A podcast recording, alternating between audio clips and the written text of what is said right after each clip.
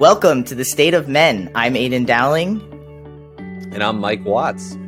In today's episode, we're going to talk about weird things men do to prove their manliness. I'm sure you can think of many as we go about today's episode. I'm pretty excited. I think it should be fun and just it's interesting perspective as a trans guy. So I'm interested to hear what Mike has to say. But before then... Mike, how are you doing? I'm interested to hear what you have to say. Oh, yeah? Okay, well, this will be a good one then. How are you doing today? Pretty good. Yeah, just a little out of it. You know, it's Thursday. We're recording on this day. And yesterday I had my first most recent consulting session. So for working with small business owners to help them organize and streamline their companies. And we can do a whole episode on that down the line. We can talk more about that. Yeah. And you can learn more about that if you're interested at mikejwatts.com/consulting. But I had since I've been in Miami, it was the first all day session. And it was usually I get pretty beat up by those things. Mm-hmm. And because it's very intense. I mean, we're talking 8 hours of just two people or three people, depending on who their business partners are, in a room and just ripping apart their business, figuring out what the problems are, what's going on. And then we're rebuilding the thing and putting a plan in place for the next 3 months to a year. Cool. And it's a lot. It's a lot to dissect because what Laura, who was the person that I was working with, she told me last night, because Kate and I went to dinner with her. We know her from Maine. We're a long time now, years that we've known her. And she said it's fascinating to work with you because you understand the emotions around it and the feelings. And also, it's really understanding kind of the masculine, feminine energy perspective. And so it's a lot of digging into their stuff, too, not just the business strategy side. And so yesterday was cool because it was the first time that I left and didn't feel super worn out. Like I definitely felt like I worked, but in previous sessions, I've actually been kind of taken out for 2 days or 24 hours afterwards. But just like I have to watch movies or chill or read books and not able to function. And when I ended last night, I felt pretty good. So it's like, I'm getting better at it. I'm learning to manage my energy going into it. Great. I thought staying in a hotel the night before would help me not be distracted by my kids. Yeah. But I realized that's probably not the best way to go because during the week, I'm always distracted by my kids. So it's weird to go to a hotel for the first... I don't know if you have this problem, but it's like the first night you're in a hotel, you don't sleep great most of the time. Yeah, yeah, yep. Yeah, and so it's an adjustment to the new environment. And then in the hotel, they had a restaurant downstairs. I was on the 6th floor, on the 2nd floor, and it was 9 o'clock at night, and this place is still pumping. Like, music is so loud. Yeah, it's just popping off. And I called them at 9:30. I was like, I need a new room. Like, I can't freaking go to sleep. It's like I'm in a club up here on the 6th floor. So they put me on the other side of the hotel. And it's interesting to, like, listen to our bodies, because I knew at 6:30, I was like, this is going to be a problem. Like, I'm not going to be able to go to sleep. And this was at 6:30. And I knew at that moment, I was like, I should ask for a different room. And I didn't. And then I tried to put myself to bed. And it's 9:30. And yeah, it didn't. So I learned a lot, which has been great. It's like, for me, it's like staying at home is great. I could just leave at 6:30 in the morning from my house and like go to the co-working space, set up. And then maybe it's like that night to dissect instead of coming home to the chaos of the house. Is like chill. So I'm just trying to like figure out what the best strategy for me is. And then getting there earlier than I knew I wanted to set up earlier to her. I went to get breakfast for us. And then the Ubers ended up getting super delayed to take me. But I realized like I need to show up at least 30 minutes before because we ended up showing at the same time. And I'm like trying to set up. I had an idea of like setting up the space before she walked in. And yeah, so just learnings from it. But overall, I feel it's cool to like do it again and be back in people's businesses and learning, you know, what's going on. Cool. Yeah, that sounds fun. I can imagine. I mean, anytime you do something really like when I first started seeing clients ever, right? Like in this real way, as opposed to just like mentoring, I definitely found myself just really, I had like, you know, panic attacks the first month. I had 2 panic attacks the first month. Cause it's just that exchange of energy and like making sure you have a barrier between your energy and their, make sure you're not taking on their energy, but rather just holding space for them. Right. So I'm happy that you're like learning some new techniques and you feel better than you have in the past. That's good. I think that's really good. Yeah, it's good. Cause it's like, I'm remaining in my power, because whatever happens that goes on in that person's world should not affect me. Right. It's like, that's my thought process. Like, right. I'm still knowing, like, I know what I'm doing here. I'm really good at this stuff. I know exactly what it is, but however they're relating to me, it shouldn't influence my feelings, right? Or like my energy. Right. And I think before, exactly what you're describing is sometimes when we start working with people, we start to like, I have to fix them. I have to coddle them. I have to take care of them. I have to, you know, and so you don't have to do that. Right. Right. Like, you don't have, that's not your job. Right. My job is to come in, help them with their business, help them with stuff going on in their personal life. Because a lot of times our businesses reflect what's happening, especially in a small business. Right. We're talking when you get up to the 50 people, 100 people range, like 200 people companies, like if you had a bad night's sleep, that shouldn't affect the downstream. Everything. Yeah. Right. But if you're going through a rough couple of months and you only have 4 people on your team or 10 people or 20 people, like that can affect your everything. So yeah I get anyway. It's emotional in general. Like that's what I first think when you're like, oh yeah, 8 hours. I'm like, wow, that must have been emotionally draining for her. Yeah. You know, if there was other parties involved. So cool. Well, but I just noticed like I was just eating snacks. I wasn't really hungry, but like my stress or thinking like, oh, I have to eat. Cause I was like, I have to eat to fuel to keep myself sane through the day. And so I was just I just kept eating snacks and I wasn't hungry. So it's like, I don't actually have to do that, but what is something, maybe it's, I just consume more in the morning or not eat, you know, it's so I'm like the next time I'll try to eat a bigger breakfast and then see if that helps, you know, I don't know, but it's schedule just a break too. Test. I think schedule. Right. And we have breaks. Yeah for sure. Good. Yeah. Like let's go outside for 10 minutes. Yeah. That's like we walked to lunch, ate lunch, walked back. I had a light lunch. She had a more heavy lunch. So so it's just for me to remind the clients when they're coming in, it's like, okay, eat something small in the morning or that's nourishing. Don't eat a lot of grain. You know, it's like I can prep the clients better now after this conversation to say like, this is intense. Well, so here's how we deal with it. That's why I hate when they give you pizza for lunch during an event. Cause I'm like, I'm so tired after I eat 2 slices of pizza. Cause like the carbs, like it's not, there's not a lot of, you know, there's a spike of sugar. So like you feel energized for like a few, maybe 20, 45 minutes. And then an hour later, you're like, can we just take like a 20-minute break? I'm going to go nap in the car because I'm not present in this moment. Right. So anytime there's pizza, I'm like, come on, like pick something that's a little, pizza could happen later. That could be the dinner. Cause then you're going to go home and go to bed and crash. Like that's fine. Correct. But, question for you, Mike, has anyone ever tried to pull like an MJ on you by just calling you MJ? Nobody has. No one ever, even though you grew up in like the era of Michael Jordan. Because my middle name's James? Yeah, because you said Mike J. Watts, and I noticed that you keep the J a lot instead of just Mike Watts. So I was thinking, oh. Because mikejwatts.com is a guy from the UK that runs like a horse. He like tracks horse racing. Okay. So maybe one day it'll be available. So yeah, but Mike J. Watts. No, nobody's done MJ because I didn't really go buy it. I only did it for domains. And okay. But no, interesting question. Yeah, because my middle name is James. So there's that. Right. And Antler's middle name is Joseph. And so when I tell people, oh, his name is Antler Joseph, people go AJ. And I'm attached to Antler. So I say no.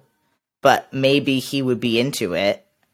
I mean, I like to think that Antler's a really cool name, but I changed my fucking name. So I really can't, I already know I can't be too attached. And then I'm like, no, it's not your choice. Right. And if he changes his name and I still love the name, I'm like, maybe I'll just get a dog and name it Antler or a cat and be like, no offense. You're still my number one, but you changed your name and I like this name. So let's talk about it. Can I get a dog and name it Antler? You know, that would be my backup. I think that's a good idea.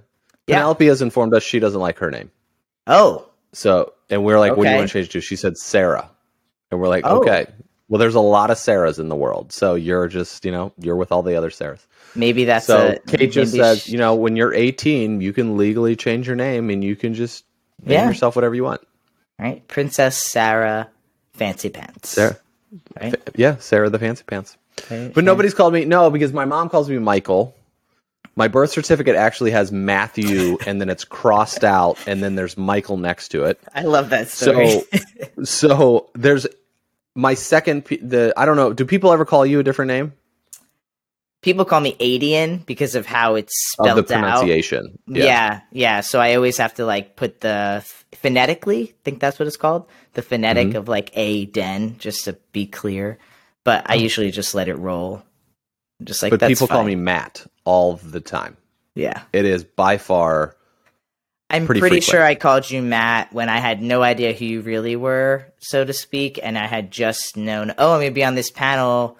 Oh, Kate. Oh, this guy. I think I called you Matt for the first one or two times, which is fine. I actually just treat it as my second name, and so my birth certificate has Matthew crossed out. And then it's Michael, because I was like, oh, it's supposed to be Matthew. And then it's Michael James. But then somebody had told me about 6 months ago, the reason we think people call you Matt is because when you see Mike Watts next to each other, it's M and then A-T-T-S. So it's like a brief glance to be like, and what connects in people's brain is Matt. Yeah. And so that's what I get. But lately from this guy going to school with that I've been talking about going mountain biking has called me Mark in the WhatsApp group. Even though my name says Mike next to my, phone number. So the Mark one is interesting. I just want to see how long that goes for. Isn't it funny, though, how you correlate people? And then that's kind of, it takes a while. That happens to me. I'll think someone's name is Mark, and then it's not. And then I call them Mark, and it takes some time to kind of switch it over. So I think that's funny.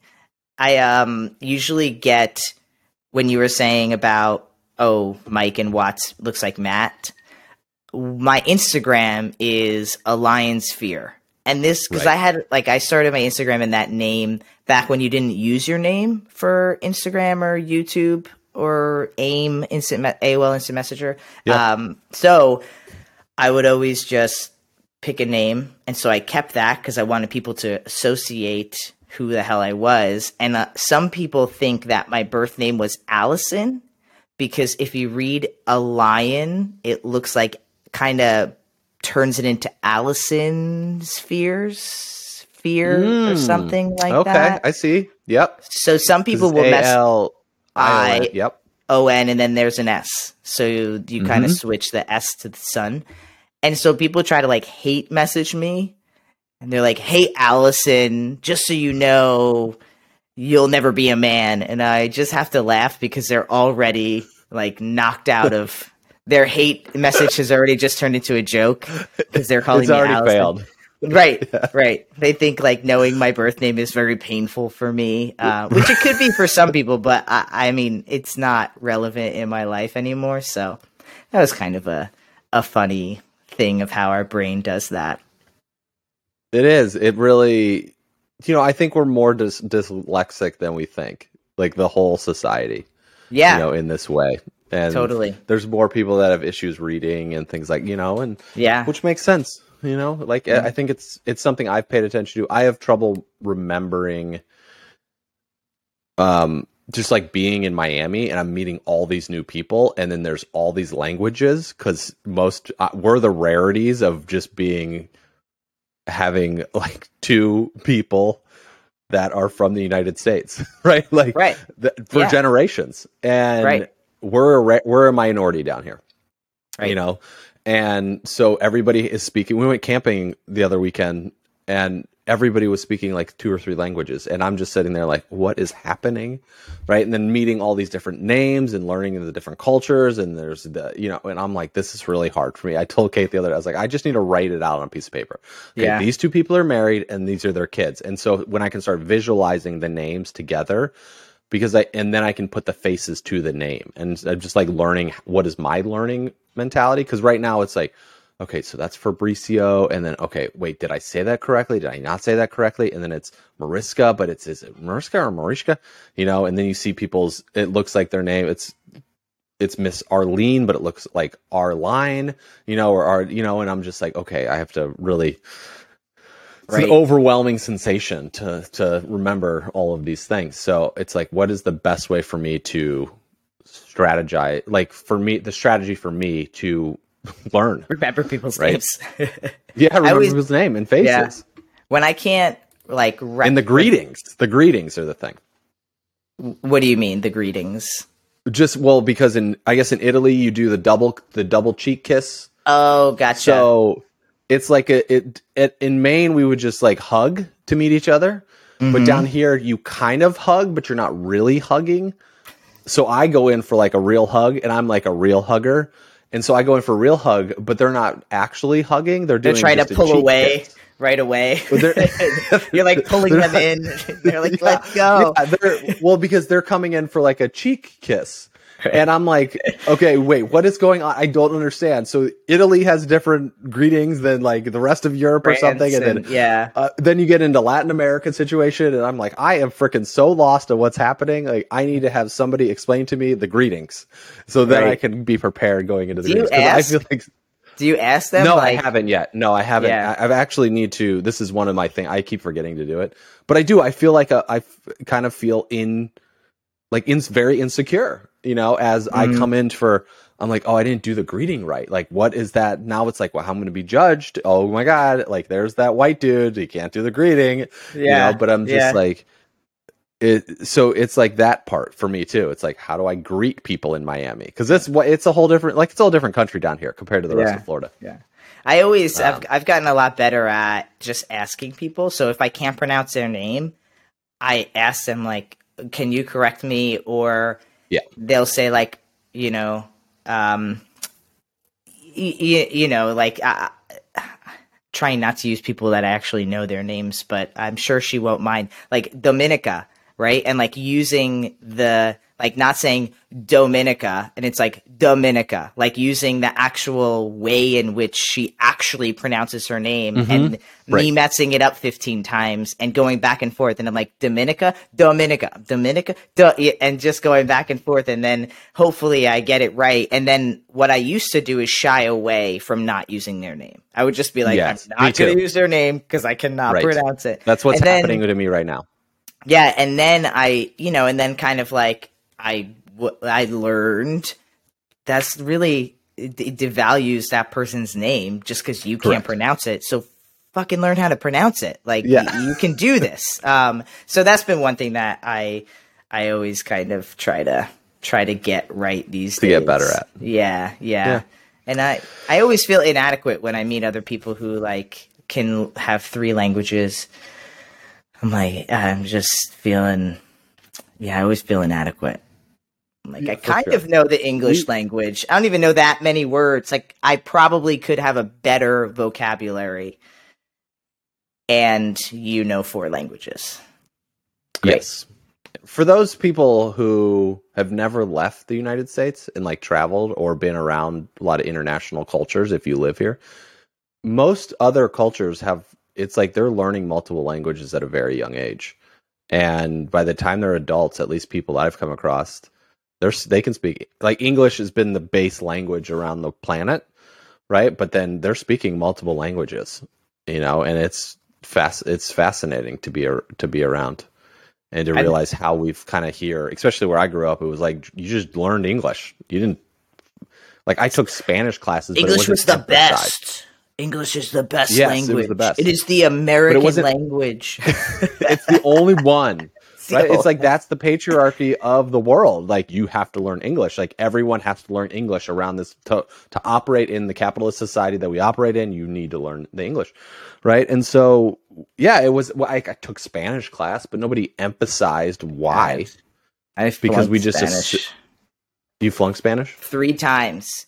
I flunked Spanish. 3 times to the point that then they asked me, how important is getting a Regents diploma to you? And because what's a Regents diploma? So a Regents means you have to take the Regents test.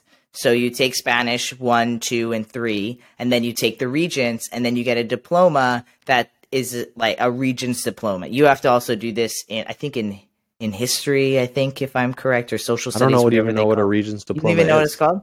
Maybe it's a new, maybe it was a thing for, that's the small gen, like the, what are we, 3 years, 4 years apart? Maybe that's the 4 year difference, but whatever, to the point that they asked me and I said, no, I don't really care, because I was in 11th grade and I didn't care about anything. And then they're like, that's fine. You don't have to. Let's just cut it off. You don't have to take a language. You're fine. And so I got away with not having. Are you Googling Regents? Mm-hmm. Yeah, go ahead. I think it's only in New York. Oh, really? Yeah. Okay. It's so maybe that diploma types in the New York State Education Department. Maybe that's why it wasn't a big deal, but everyone else was like, "You don't have to take a language. You're so lucky." And I was like, "Well, I think they just felt bad for me because I tried 3 times, or maybe it was 2 times, and then I was going to sign up for the third Spanish one, and I think that is when they asked me, "How important is this to you?" And I was like, "School isn't even important. You can I just not do that too? What about not getting a diploma? Because that doesn't. I don't really care about that either." So. It's interesting. But now I wish that I learned, and I would like Antler to learn another language. Yeah, with the girls, I'm sure. Mm-hmm.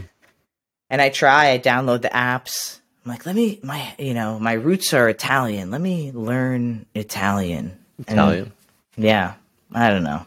It's well, fine. we could have the State of Men community language learning time. There we go. You know, in the future. And we're just like, okay, we're going to pick a language for the next 6 months. We're all going to dive in. And then we're going to meet in that, wherever that language is spoken. We're going to live there for 30 days.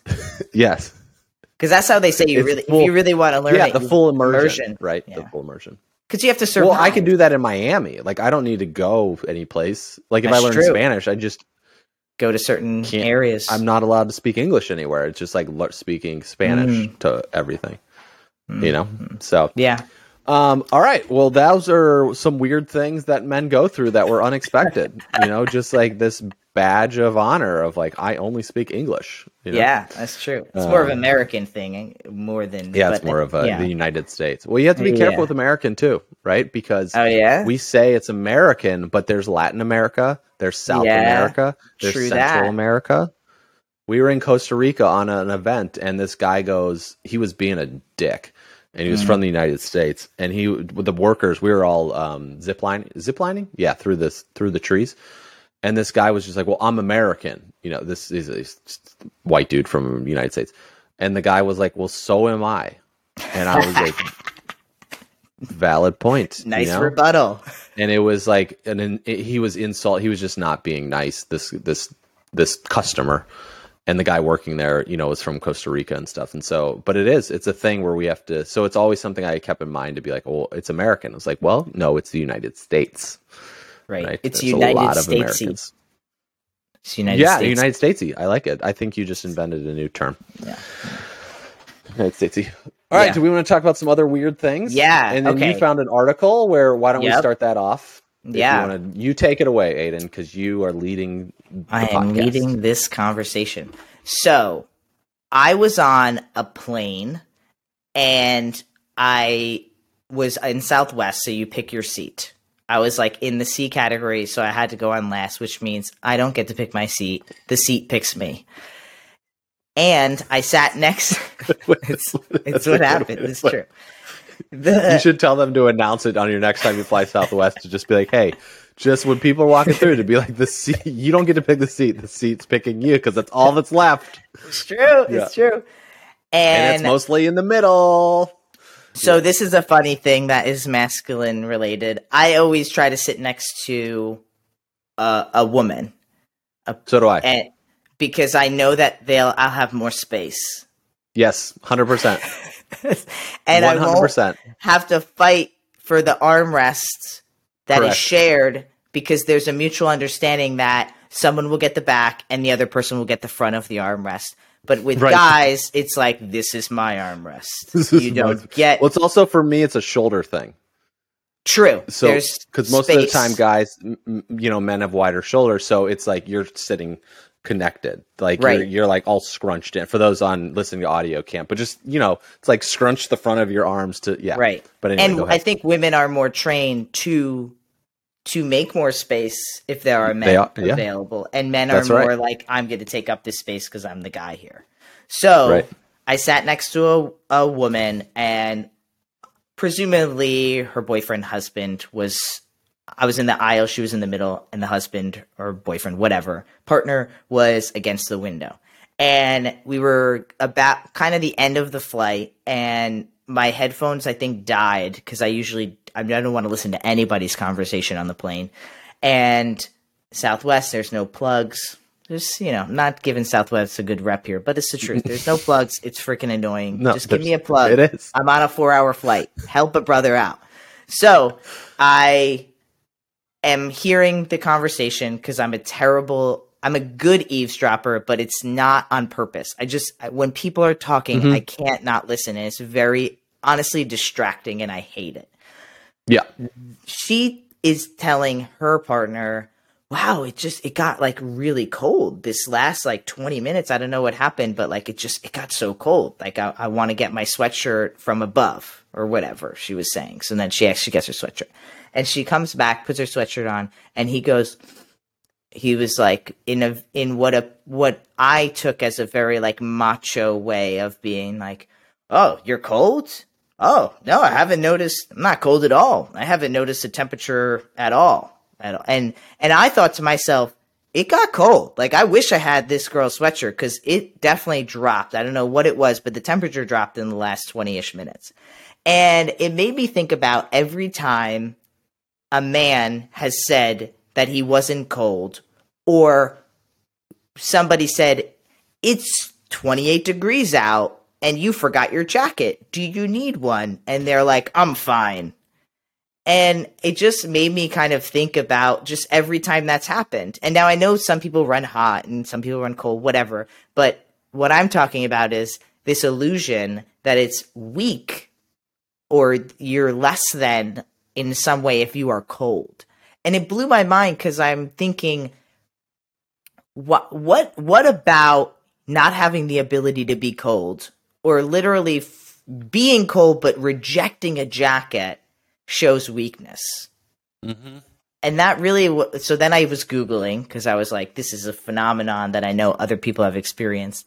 And I'll put this in the show notes. And I found the scientific reason some men refuse to wear winter coats.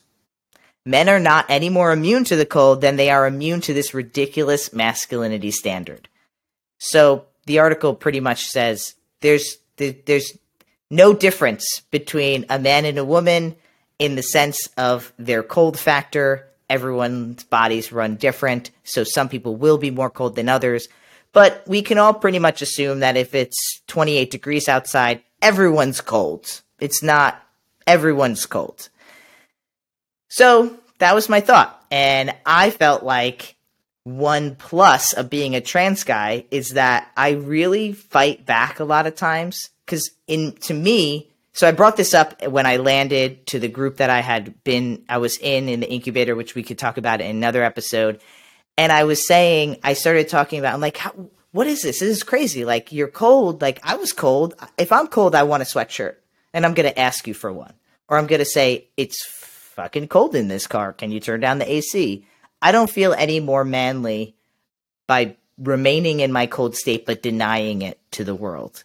And I mentioned this, and two of the guys that were in this group of like 6 people just started laughing.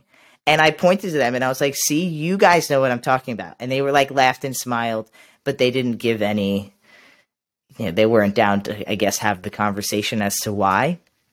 So Mike. And why were they laughing though? Because they knew, because they got it. They were laughing because they were like, okay. Yeah, like guys aren't like, they're not going to tell you that they're cold. Like, they're not going to. Right, and you were visiting in a northern state where it gets really cold. It was in Wisconsin. Right? Very cold. So you were in Wisconsin where it gets very cold in the wintertime. And there are people, when I lived in Maine and I lived in Indiana, you know, people would go with shorts and like shorts the whole winter. And these were 2 men, right? And I know, and they just like, I'm not wearing pants.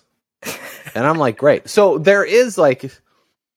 there are a group of people who don't actually can deal with the cold very well. Totally. Right? Like Wim Hof started the whole ice bath. I mean, ice baths have been going on for a long time, but he's popularized this whole mentality of getting in cold, right? And being able to deal with it because there's a lot of benefits from it. Right? There are a lot of benefits from cold weather exposure because we've been like stuck inside and we're in the AC and we're temperature controlled. Like our none of these people are going. This doesn't apply. Right. So, but I'm one of those people. Like I would go, so I'd be like, okay, it's in the middle of Maine in February. It's cold outside. And I just grab like a light sweatshirt and I'm just like, okay, let's go. It's not that I was like to be more manly. But it's just like, but were you? I don't want to be hot. My question is, were you cold? Yeah, sometimes. Like so, I should have prepared better. Right, but did you express that? Did I say that I was cold? Like if you, yeah. But like I'd be like shivering and be like, it's cold, and then Kate would be like, well, you're wearing a sweatshirt, right? It's 10 degrees outside. Now, like, what if it wasn't Kate? What if it was like you were going to meet to the movies with a group of guys and you guys are waiting outside, right? Would you have said anything? Honestly. I don't know. Right. Okay. I think that's the most honest. Well, it's like situational dependence. Like you said to a group to the movies, like we're not going to be waiting outside at the movies. We just walk inside. Right. Okay. And I'm not going to be cold from that point.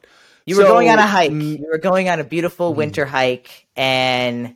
You were cold. Here, I would probably say it something like this. This is what I've said before. It's like, I wish I would have packed my raincoat, you know, or I wish I would have worn my winter coat because my feet are freezing. So stuff like that. Would you have, because I would have just asked, I would have been like, does anyone have a sweatshirt in their car? Because I'm way colder than I thought I would be. Yeah. See, why wouldn't do that? Yeah. So I just think so. You know, it just made me think of all the other weird things. But we went to Kate's family's house recently, and I was like, hey, can I borrow a jacket? Because I didn't pack right. Yeah. So I think it is a circumstantial situation. But right. I do also resonate with the people that are not wearing hats. You know, the article talked about a guy had to learn to wear a hat in the winter because his ears got frostbit. Right. You know, like he had to experience frostbite for him to be it's like for him to put a hat on. Yes. You know? Yes. So it was like when the gentleman said it on the plane, it triggered every time I've seen a guy who was cold not express a feeling of coldness because that alludes to some kind of weakness. But I was in my younger years, you know, whopping 39 now. In my younger years, there was a badge of honor by not wearing a winter coat and hat and gloves. Yeah. So, see? But nobody gave it to me. Nobody gave me an award. It was all internal to be like, I should be able to handle the cold. Why do you think that was? What about you should be? Because I think because then there's weakness that applies to it where like, oh, I can't, how am I going to support my family or how am I going to get food on the table if I can't even withstand a 20-degree wind chill? Right. Because like my life will fail it's like I'm a failure if I can't be out in the cold. Which is so dramatic. That is so dramatic. It's so dramatic. Yeah. And nobody is hunting for food. No. In the cold? Oh, I can't do my Amazon Whole Food app delivery service to bring me my food. Right. If I can't even open the door and grab my bags, how am I going to support my family? So I think that's kind of, you know. This is what we're talking about. Yeah, this is what I'm talking about. And then again, so then it made me think of all the other weird things. So I proposed to have this episode of like, what are the weird things? So some other weird things that I feel like, and I say this, so the cold thing, I think when I was first transitioning, so 10 years ago, so I'm 34. So when I was 24, as you were saying, I would have just been cold and not told anyone or whispered to Jenny Lee, be like, do you have a jacket? I'm cold. Like I wouldn't have said so. Mm-hmm. I would have just asked the group, hey guys, I'm really cold. Anyone help me out? Where I think now, right, like you and I have been, even though you've expressed in the past, you didn't really see this, but we've both been on this journey of healing ourselves, which also is healing our masculinity at the same time, consciously, unconsciously. So now after 10 years of realizing all the shitty things that I've done as a guy because I was trying to uphold something or prove something, now I feel more comfortable asking. And if this guy's going to think I'm more weak, like that, it just doesn't bother me like it used to. So I want to have, like, there is empathy for being that maybe someone, right. Maybe the listener is 24 and thinking this exact same thing. Like, I want to ask for a jacket and I can't. So the things I'm going to mention are all things that I've done that I'm trying to change because I realize that they're not who I really am. They're just upholding this level of masculinity. So another thing I've noticed, sports. I love sports. I'm very into sports and I play sports my whole life. And I've noticed that when guys yell at sporting events, it's always in this very low manly pitch. It's always like, yeah, let's go. Yeah. Like, hurrah. It's always like this really low. And then when I want to yell more like, woohoo. Yeah, let's get it. Like, I want to go at this higher pitch instead of like, woohoo, let's get it. Let's go. Let's go. Like this, like very, and I don't, if I go to yell and I'm like, woohoo, I go, oh my God, like that was really high. And then the next yell is guaranteed to be like, yeah. Like, should we practice it right now? Should we like, yeah. Ah! Ah! Well, it's like some guys, when they yell at sporting events, they're yelling lower than they normally talk. Correct. So you know that like that's not how they normally. Like, you're manipulating your voice. Right. Yeah, this is interesting. I would have never thought about this. And it's what's coming back is why, though, to me. Because when, as boys are going through puberty, right, you get the voice cracking. As the, you know, as I had voice cracking. That's something that happens. Because it happens. Right. And so, because one of the biggest things was when Justin Bieber was going through, you know, he's like turning 15, 16 years old. People are like, wait to see what his voice is going to be like. He's not going to sound the same. He's not going to be successful, right? All this stuff, right? And this was all happening. Bring a man down, you know? Bieber can't have success. We got to bring him down. His voice is cracking. Take him down. Right. What? And then it's VH1 Behind the Music. What took Justin Bieber down? His voice cracking. But basically, you get made fun of.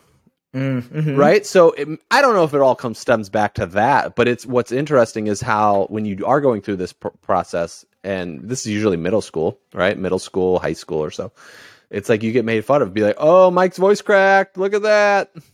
Yeah. So it's like the higher pitch is not necessarily. It's not good. Manly. Look. Yeah. It's not good look. Not a good look. I mean, and then when I think about when we meet men who have naturally, like Mike Tyson has a naturally higher pitched voice, he always gets made fun of it, but people don't make fun in this big way because he'll, you know, at one point he'll knock the shit out of you. Right. Exactly. So you're like, you're like, you get a pass, but this other guy who looks like an average Joe, right, is going to absolutely get made fun of because of your hype, or you're going to be assumed that you're gay. The amount of men that I've met that people will be like, oh, isn't he gay? Isn't Jamal gay? And I'm like, no, Jamal's not gay. And they're like, oh, well, I don't know. Like the way he talks, I just thought he was gay. And I was like, right. Well, that's a stereotype. And yes. Well, we put people in boxes. Yeah. Right. It's very. So that was another weird thing that you laughed at, which when you laugh at it or when another guy laughs at it, that's how I know it's definitely in this realm of weird deal. Yeah, it's part of it. And then the other thing I'll mention, and then I'd love to Can I go next? Yeah. I'm going to play off your sport analogy because I got one too. Weird fan obsession of sports. Like there's this weird, I see it way more with men. It's like thinking they can influence the game, right? We become so obsessed with this the sport. Where it's like, I'm not, you know, it's like, think about, I know there's this thing where you try to put yourself in the arena, right? And you're like there and I'm playing, But like you on a Sunday with 30,000 people sitting in the stands of a sporting event, or 60,000 or whatever, or at home on your couch, right? There's this like level that you're controlling the game. Yeah. Right? Yeah. It's like, screw Tom Brady. He can't do it. Like, you know, like this guy was on, we were at the gym 2 days. I'm at PT. This was Tuesday. I'm at PT and I'm like doing my workout and this guy's on the phone. He's being really quiet because, you know, he's on the phone in the gym and it was completely empty anyway. But he's like, yeah, he's like, I got to go to Tampa. I don't want to mess everything up. I'm going to go easy on my workout today because he's like, fuck Tom Brady. That guy, he sucks. You know, the whole thing. And I'm like, you're like here in the gym talking about not doing work. Tom Brady doesn't care about you, dude. He doesn't care about you. Right. Right? But it's like how we become so, you only see this in sports. It's only in a sport endeavor. And I don't know what it's about, but I always find it funny. It's like you're wearing the jersey of somebody else on your back. You know, you're going to the event and you're just like, okay, Tom Brady, let's go. We're going to channel our victory here. Right. And I've been at people's houses, my friends, we went to Purdue together. We're at Purdue's, we're watching Purdue basketball. And this is when I started my business a decade ago. It's like I kind of lost interest in the sports world because I was building a business and I was busy. I was like trying to make money doing something, right? And so my sports changed too. They changed from more the traditional baseball, basketball, football style to like mountain biking or CrossFit or F1 racing. Like it navigated and it ebbed and flowed. So, but I was at his house and he is screaming at the TV, like at the end of the Purdue game, like jumping up and down, he almost punched his television, you know, so much excitement. I mean, we are like 28-year-old men, and I'm just sitting there going, dude, you need to chill out. Like, this is ridiculous. Yeah. You know, just relax. Like, we're just here watching the game. But anyway, I thought that was a weird thing. Yeah. Go ahead. So my thoughts on that is that's where men are allowed to express emotion. Ooh. And so it's okay to like become, because the other thing that men do in sports and sports in general, right, is you hyper focus and you focus on the same thing, like you turn on the channel, you turn on the sports channel at 9 a.m. You're going to hear the same story at 11 a.m., at 12, at 2, at 4, and you're going to talk this into the ground, which is exactly what a lot of men make fun of women for talking about this. Oh, you're still on this subject. Didn't we get over this 3 hours ago? But for some reason, when it comes to sports, that's okay. And they're allowed to be emotionally invested. They're allowed to feel a part of that.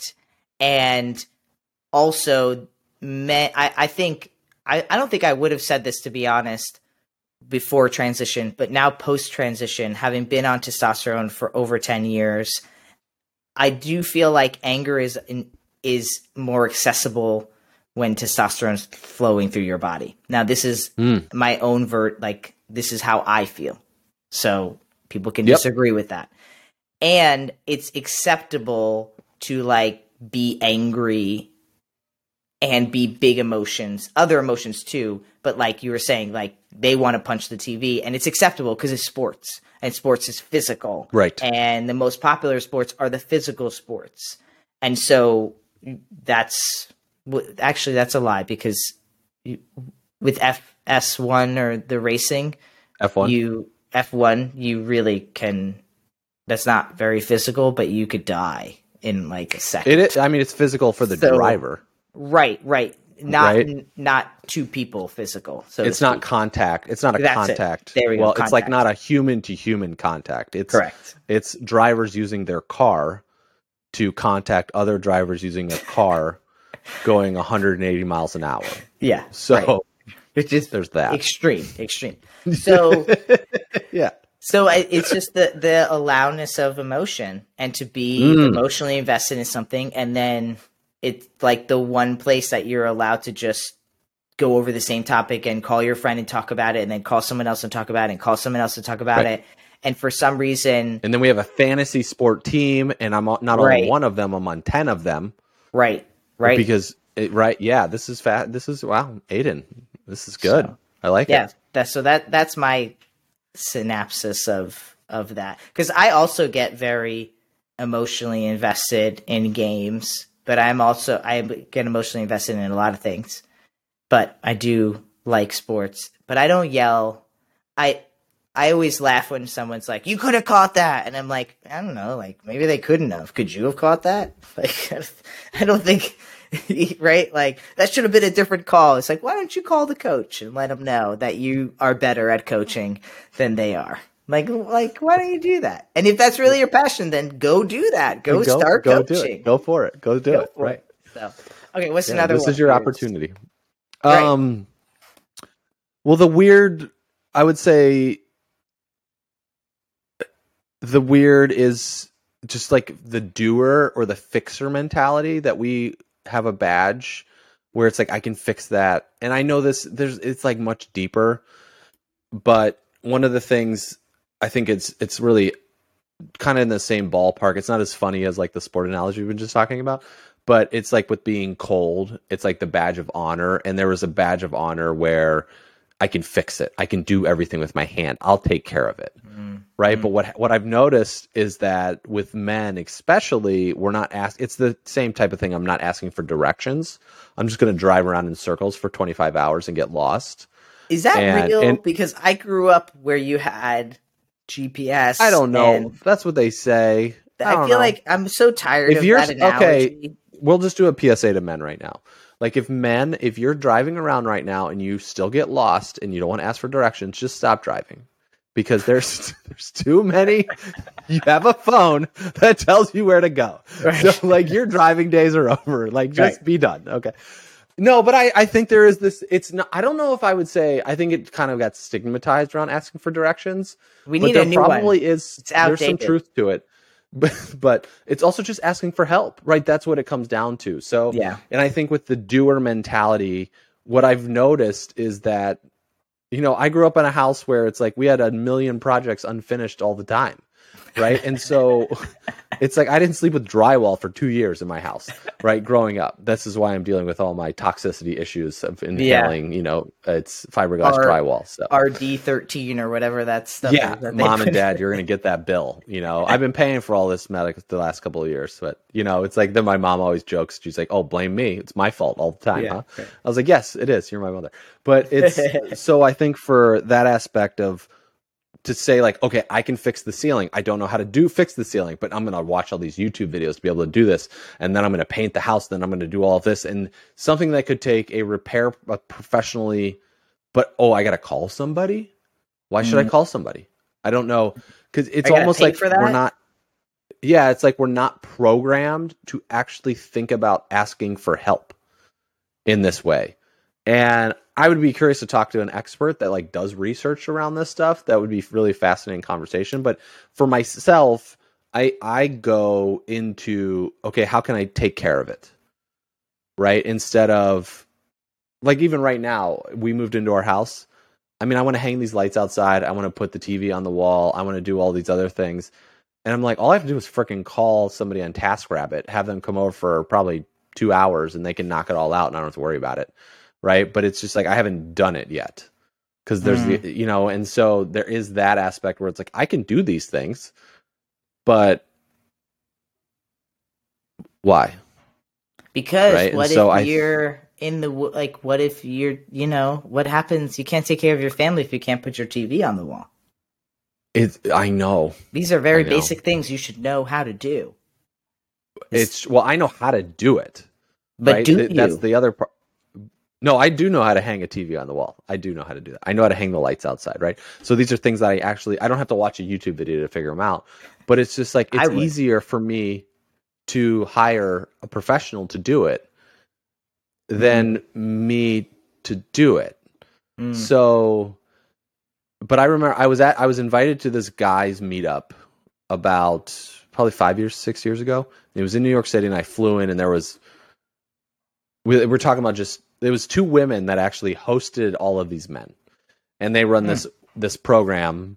And mainly, it's a long story. I'm not going to go into, but basically, they're having a discussion with these men about how to get more men to their events. And the guys were in there talking about like, yeah, it's overcoming. Or I brought up about like this doer mentality and feel like I have to fix everything and all this stuff. And the guy goes, well, I never feel like I have to fix anything. Like I don't want to do that. I don't have that issue.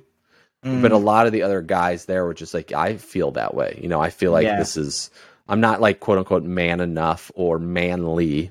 Mm. If it's like, I feel my masculinity confidence drops when I see a guy with a hammer and a pair of Carhartts on, right? It's just like, that dude can fix some shit. You know, it's like out there with his Carhartt jacket, he's got his Carhartt pants, and he's like, that man is a man, right? You know, so anyway, what about your thoughts on that? Yeah, I mean, that was actually one I was thinking about for this list, because I don't know how to do a lot of shit. I mean, I think I only learned in the last year and a half that pretty much anytime I want to, like, I thought you would just put a nail in the wall and hang something.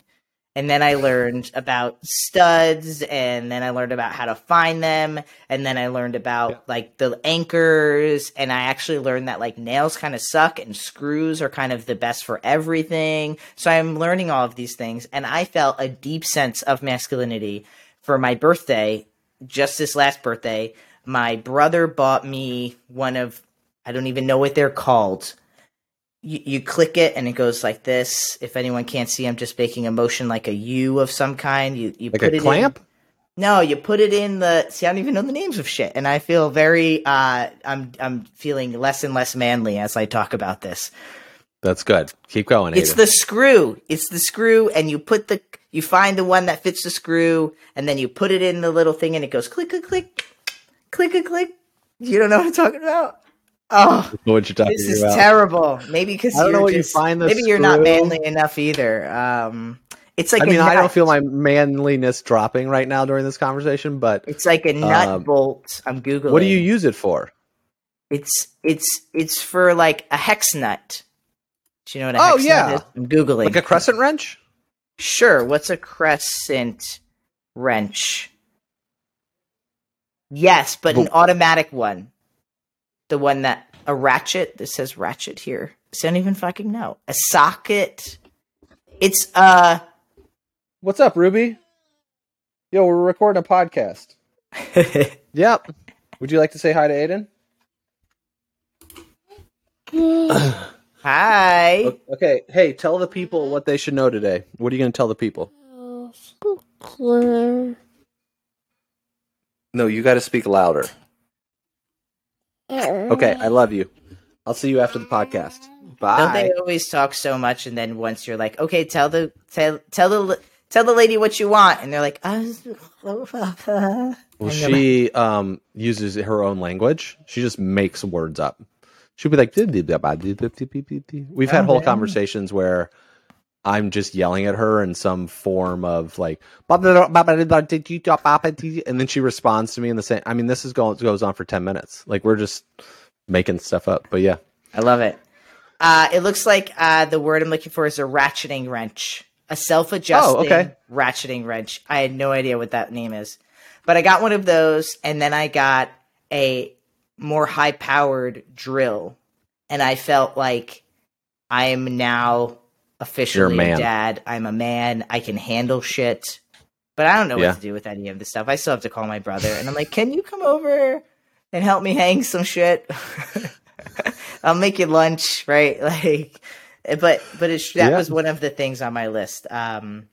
So then another thing on the list, which I've also done and I've stopped doing because Jenny Lee talked to me about how gross it is, and then I realized how gross it is not using Band-Aids when you have a cut or a wound and not covering it, and just being like you're bleeding and someone's like, oh, do you need a Band-Aid? You're like, no, I'm good. Just, you know, just going to put some pressure on it, suck the blood out. You know, I'm fine. And it's like, you could or you'll like, I'll go to the gym or just go out and about, and you'll see these like big gashes on a guy's leg, and clearly he fell off his motorcycle or bike, and it's like exposed, and it's just gross, and you have to look at it because they don't want to wrap it up for whatever reason. And I used to. Well, it's like a badge of honor. Right. But I don't know. Is it a badge of honor? It's like, you clearly fell and injured yourself, so you clearly didn't do the mission appropriately.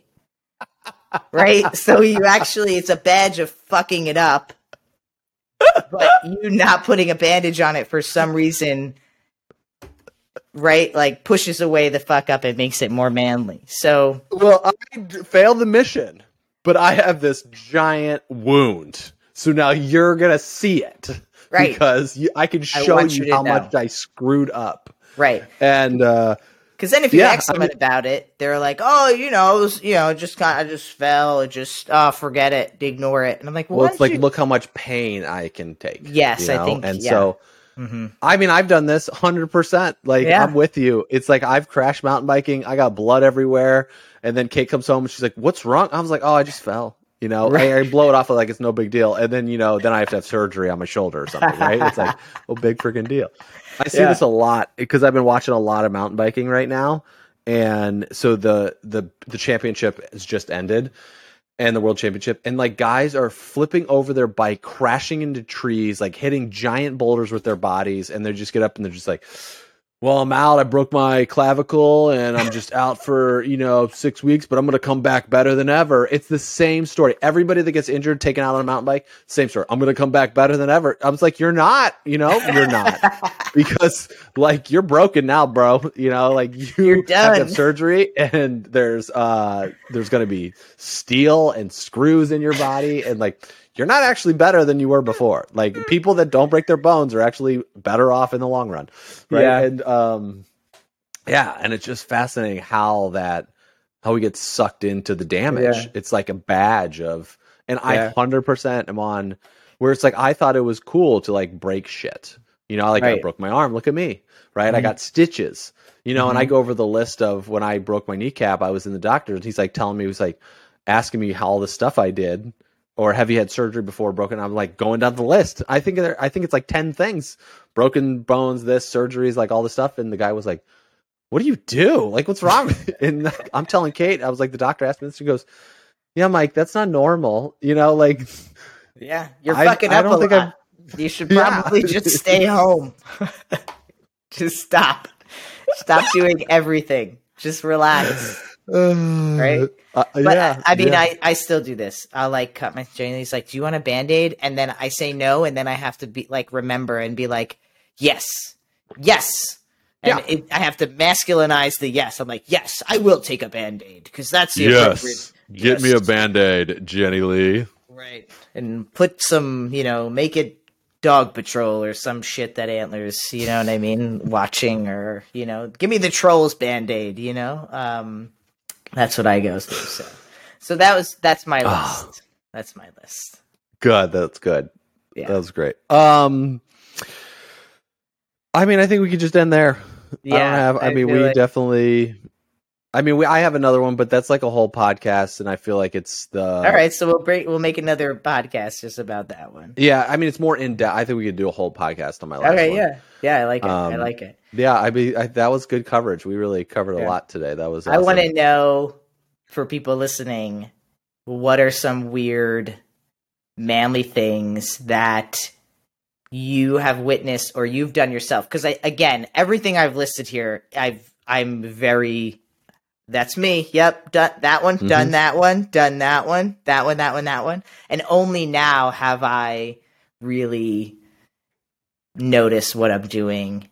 And over time, like I said, over the last 10 years, am I able to ask for a jacket now? And to be honest, just being completely honest, it would also depend on who's around me.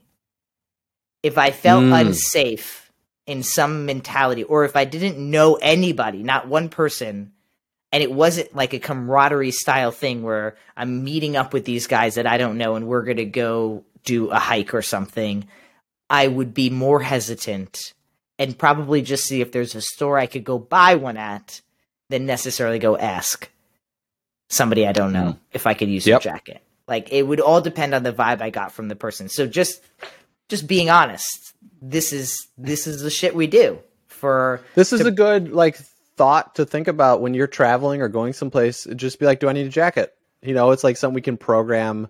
Because my client texted me yesterday morning and said, is this room going to be cold? Should I bring a coat?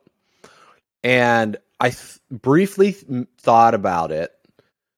And I was like, I should tell her to maybe bring a coat. And then I just let it go. But I know now in my write-up for people, it's going to be, it could be cold in the room. Because I'm not a good judge of your temperature. So bring a coat, you know, if for there. But it's for me, is I'll just forget coats. I'll look at the weather to be like, it's 55 degrees. Yeah, no problem. I can handle that. And it's just, right? And that's how I go. And then I get to the destination, like when we go to Buffalo to visit Kate's family, it's freaking cold over there. And I don't bring one, you know? And Kate was like, brought flip-flops. I think that's like 100% accurate. She's like, why did you bring a coat? I was like, it's 55. Like, what? I'll be fine. Right? And that's like that's the dilemma. And then we rely on our partners to just be like, you're an idiot. You know. So the question to ask yourself is, do I bring a coat or flip-flops? Like, which one should I bring with me on the trip? Yeah. It's a good thought. So go ahead and follow us on Instagram. I'm going to put a post up related to this episode asking what are some weird things that you have done to kind of prove your manliness, that now when you think back after listening to today's episode, you're kind of thinking, well, maybe that's a little silly and maybe I should rethink how I manage that in the future. So you can follow us on Instagram at The State of Men. Also, if you're not subscribed to this podcast and you just popped in, please hit the subscribe button wherever you're listening to this podcast and leave us a 5-star review. We've got some reviews going, really excited. I think in the future, we might do some cool giveaways and stuff for reviews. That could be fun. And so go ahead, leave us a 5-star review wherever you're listening to the State of Men podcast. We appreciate you. We love you. And we'll catch you in the next episode.